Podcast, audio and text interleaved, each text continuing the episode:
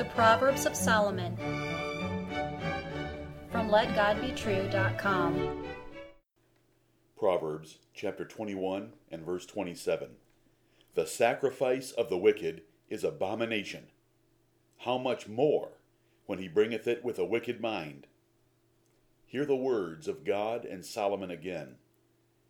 The sacrifice of the wicked is abomination. How much more when he bringeth it with a wicked mind?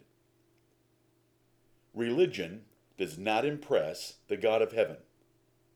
Do you hear those words? Can you grasp the lesson and warning?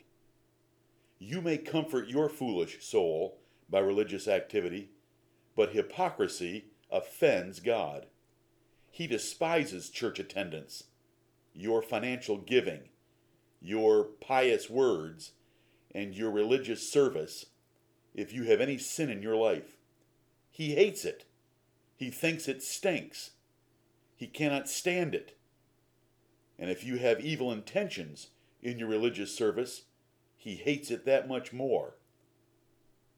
Men love religion because they want to honor God justify themselves to Him, please other men, and soothe their souls. Men love religion because it is easy. Attending church, even carrying a Bible, which is rare today, talking the talk, giving some money, or doing noble deeds are easy. They may even love God. But searching heart and life to rip out pleasant things that are contrary to the Bible is hard. Most men live as hypocrites, but God hates hypocrisy. Other men love religion because it is useful. They attend church for personal glory, fleecing victims, or preying on widows. They may volunteer for church offices. Every city has a few churches of society darlings stroking one another. These people are often agnostics or even atheists. They have no desire for God. They use religion for selfish ambitions. And God hates them more than hypocrites. Other men love religion because it hides their wicked intentions to pursue sin.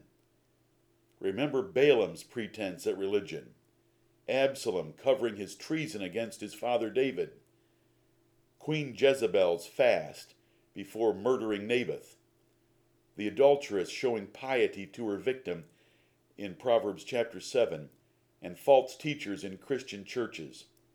These all use religion to cover their love of sin, and God hates them more than hypocrites. All men, including you, lie to themselves. Jeremiah 17:9. They imagine God overlooks some or all of their sins because of their religious worship, but they are horribly wrong. God hates hypocrisy, and he despises all of their worship. He considers such worship to be sin. He hates it, and he promises to reject their prayers. You can read this in Isaiah chapter 1, verses 13 to 15. God often blasted Israel for their religious hypocrisy. He considered and valued their sacrifices to him of an ox the same as if they had murdered a man. Their sacrifice of a lamb, the same as if they had offered a dog's neck. And their gifts to him, the same as if they had offered swine's blood. It is no different in the New Testament.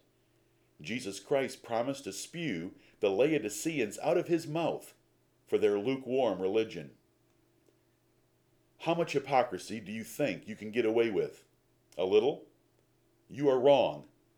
All things are naked and opened under the eyes of him with whom you have to do. Hebrews chapter 4, verses 12 to 14. God demands your whole heart and a holy life. Anything less than that he counts as spiritual adultery and will judge it severely. The religion of Jesus Christ requires a pure heart and holy life. Jesus mocked outward religion without internal holiness. He warned to perfect relationships before bringing a gift. Disobedience turns religious worship into idolatry and witchcraft. 1 Samuel 15, verses 22 and 23. What sins should you confess before you engage in any further religious activity? You should confess every sin you can think of, and you should ask God to show you the rest of them. Read this proverb again. You do not want to play with the holy God of the Bible by taking his name in your mouth while you have sin in your life. Go to him now, for he will forgive the truly penitent. Amen.